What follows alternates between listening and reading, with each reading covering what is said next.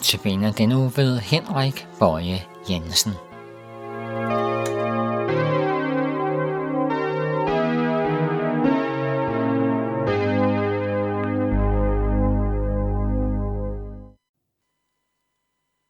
Vi skal nu lytte til Guds kirkes grund alene, sunget af Indermissions medarbejdere.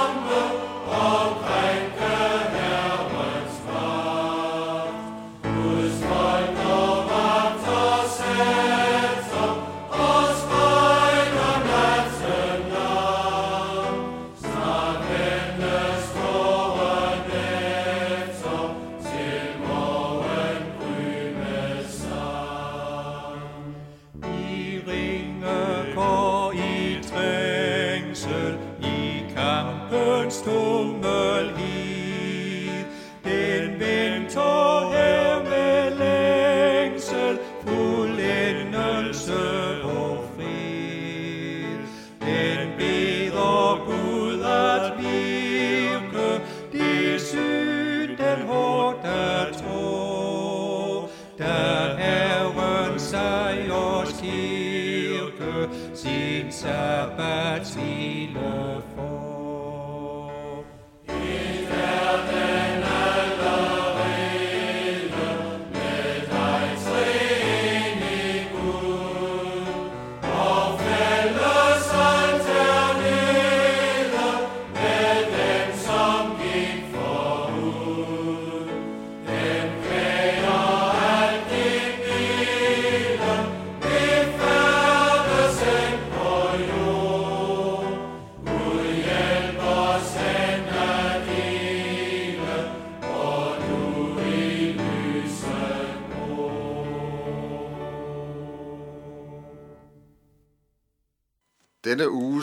Notabene andagter er ved Henrik Borg Jensen, og det tager udgangspunkt i Paulus' brev til Efeserne.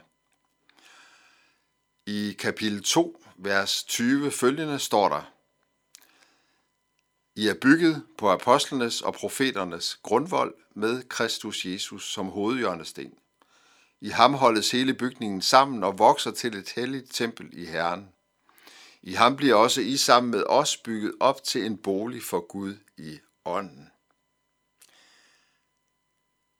Det vi her hører beskrevet er en prægtig bygning. Ikke af den slags, som dykke, dygtige arkitekter, bygherrer og håndværkere formår at bygge.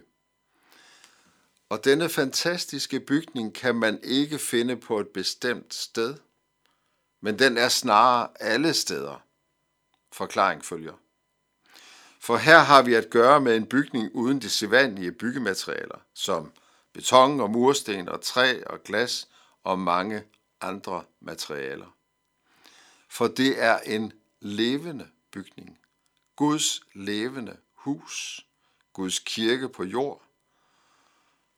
Og vi kunne også godt måske tænke på, på de skønne kirker, vi har så mange af her i Danmark og rundt om i verden. Og så lige en parentes. Det er, er tankevækkende, at mennesker, som sjældent går i kirke, er ivrige efter at besøge kirker, når de er turister. Der er et eller andet med de kirker. Men Guds levende kirke er noget andet. Og kan faktisk godt findes i en prægtig kirke, i en, i en katedral, der er bygget til Guds ære.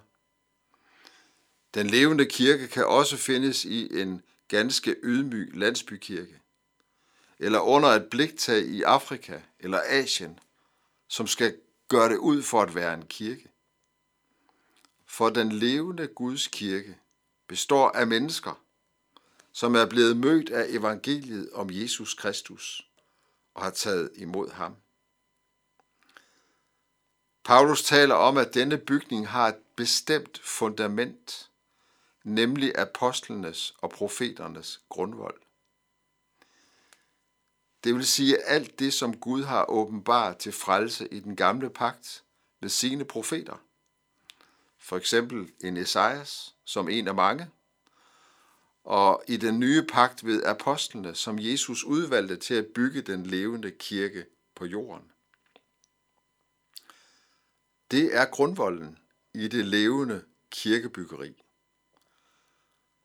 Og så er der et fokus på hovedhjørnestenen i dette levende bygningsværk. Hovedhjørnestenen er Jesus Kristus. Nu er jeg ikke murer, men, men hvis ikke hjørnestenen ligger rigtigt eller er af dårlig kvalitet, kan det få betydning for hele bygningen. Nu er hovedhjørnestenen i Guds levende hus Kristus selv. Det peger på, at han er helt afgørende for dette levende hus. Det er også det, forsættelsen peger på. I ham, altså i Kristus, holdes hele bygningen sammen og vokser til et helligt tempel i Herren. Jesus holder bygningen sammen. Han er mørtlen mellem de levende stene, og selv er han hovedhjørnestenen i denne bygning. Uden ham ville bygningen falde fra hinanden, ikke bestå. Og vi bliver klar over, at dette levende hus eller bygning er et helligt tempel for Gud. Når noget er helligt, er det udskilt fra almindelig brug og indvidet til Guds brug. Sådan, er, sådan var det med templet i Jerusalem, som det helt særlige sted, hvor Gud ville åbenbare sig. Men med Jesus, der blev det gamle tempel erstattet af et nyt, et åndeligt tempel.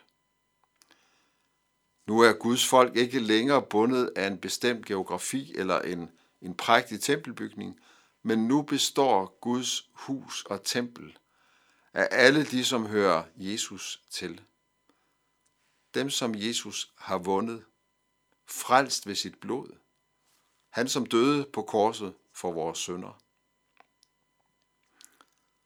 Og det er virkeligheden, så er Guds levende kirke et helligt tempel i Herren, uafhængig af de bygninger, vi måtte samles i.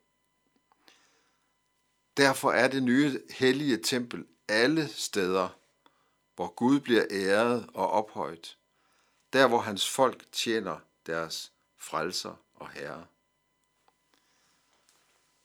Det hellige tempel i Herren er Guds kirke på jorden, når den samles om evangeliet om Jesus. Her skal vi ikke tage anstød af, at det ser fattigt ud. De, som er samlet, er ikke nødvendigvis de mest vellykkede personer eller ansete. Set udefra ikke noget særligt. Og dog er der noget helt særligt ved de, som er samlet, for de er udvalgt af Jesus, bestemt til at være levende stene i det nye tempelbyggeri. I ham bliver også I sammen med os bygget op til en bolig for Gud i ånden. Her har vi at gøre med en usynlig virkelighed. Mennesker ser ikke umiddelbart Guds rige. Men Jesus minder os om, at Guds rige er midt i blandt os. Nemlig der, hvor det nye liv for Gud er til stede. Dette nye liv kan mærkes, og det sætter sig spor. Evangeliet om Jesus skal forkyndes med ord, men også hvor gerninger og tjeneste må vidne om, hvem vi tilhører. Amen. Vi skal nu lytte til salmen Nu bede vi den hellige ånd, sunget af Stuk.